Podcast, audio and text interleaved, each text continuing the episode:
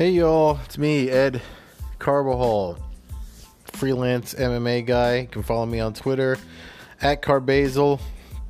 Uh, I'm writing for Sherdog.com, MMANews.com, and MyMMANews.com. Um, I know it's been a while. Uh, actually, MMANews.com has me doing this thing for the pay per views, these uh, seven takeaways pieces for everyone. So I did it for the last two, including the one that Khabib Nurmagomedov won, um, which we kind of all knew was coming. So if you haven't checked that out, uh, it's under editorials over there at MMANews.com. Please go check it out.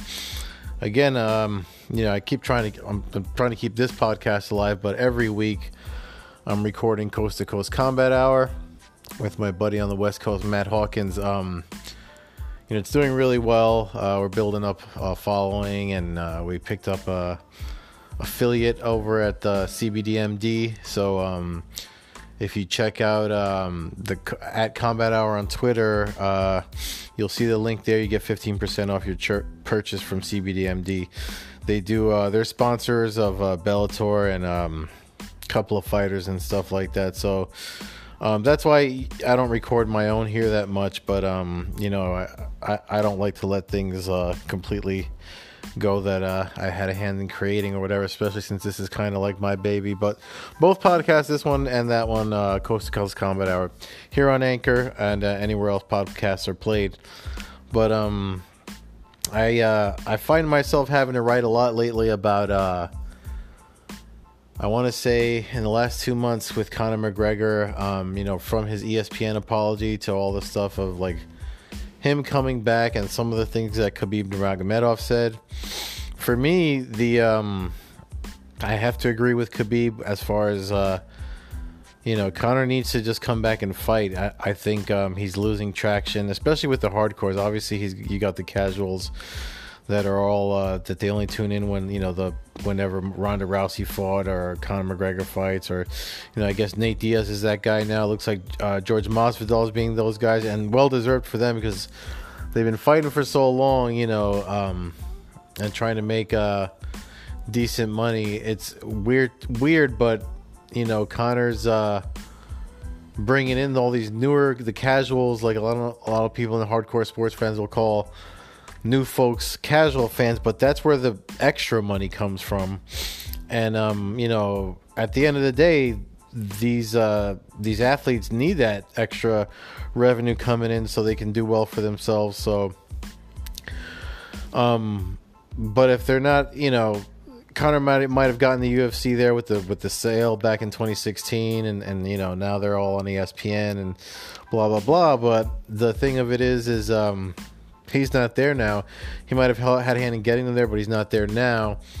These guys that are there now, holding it up, keeping the ship running, and, and fighting and staying busy.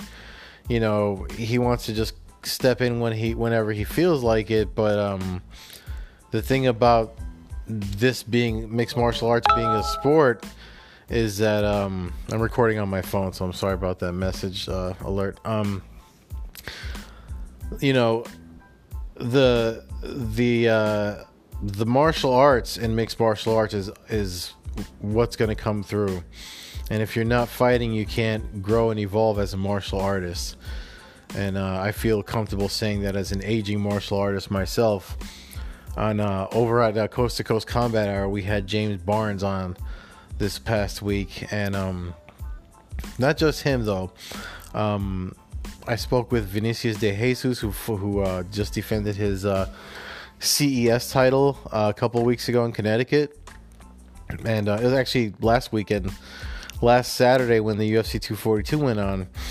And the thing about it is, you know, th- these the sport has been evolving since its inception, and now these fighters are evolving and they keep getting better. Like the, the Dustin Poirier Conor McGregor beat is not the Dustin Poirier that lost on Saturday last Saturday. Like that Dustin Poirier, I think, beats Conor McGregor. Um, and the thing is with Khabib, with his 28 now 28 and 0 record, he's also by staying active and competing regularly, especially compared to Conor, who hasn't fought since he lost to him. You know, it's like he's losing rele- relevancy. And um, you know, I know Conor McGregor trains to stay in shape or whatever, but you can only you know teach yourself or coach yourself so well. You, the the competition exists to to to grow these guys, and the tougher the competition, the the harder they get. You know, I mean, look at Justin Gaethje. That guy's just a a, um, a monster, and he's fighting tomorrow. Um, by the way, uh, I got him picked to win against Cerrone, only because I think it's too soon after Cerrone's, uh, you know, that sinus injury he got when he was fighting Tony Ferguson, and then the um, his track record against guys that are like hammers, like uh, Gaethje and Ferguson, and uh, uh, who else uh, beat him? You know the guys that come forward like get like Gaethje. It doesn't look like Cerrone does well against guys like that. So that's the only reason I'm picking him to, to uh, Gaethje to win.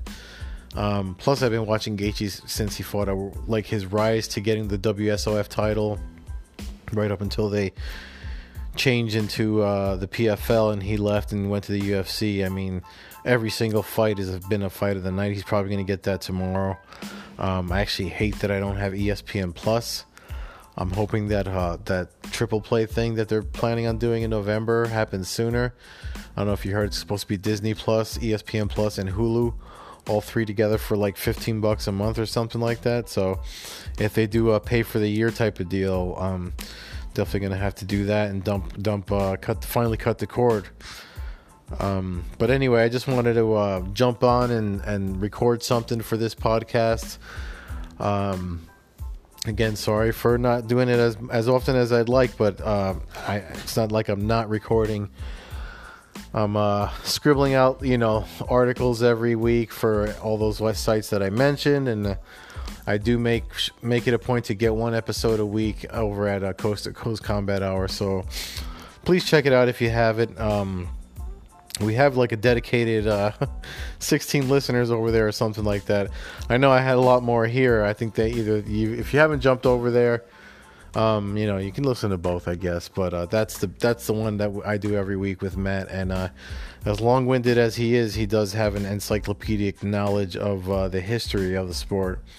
Um, even though he's sometimes an overly hardcore fanboy, but um, you know that's the dynamic we got over there. You know, I, am the media guy that that happens to train a little, and he's um he's probably been to almost every event you can think of, and he can pull out details from them. You know, just by rolling his eyes in the back of his head and and, and pulling out stuff from like UFC one and regional stuff out by him on the West Coast. So.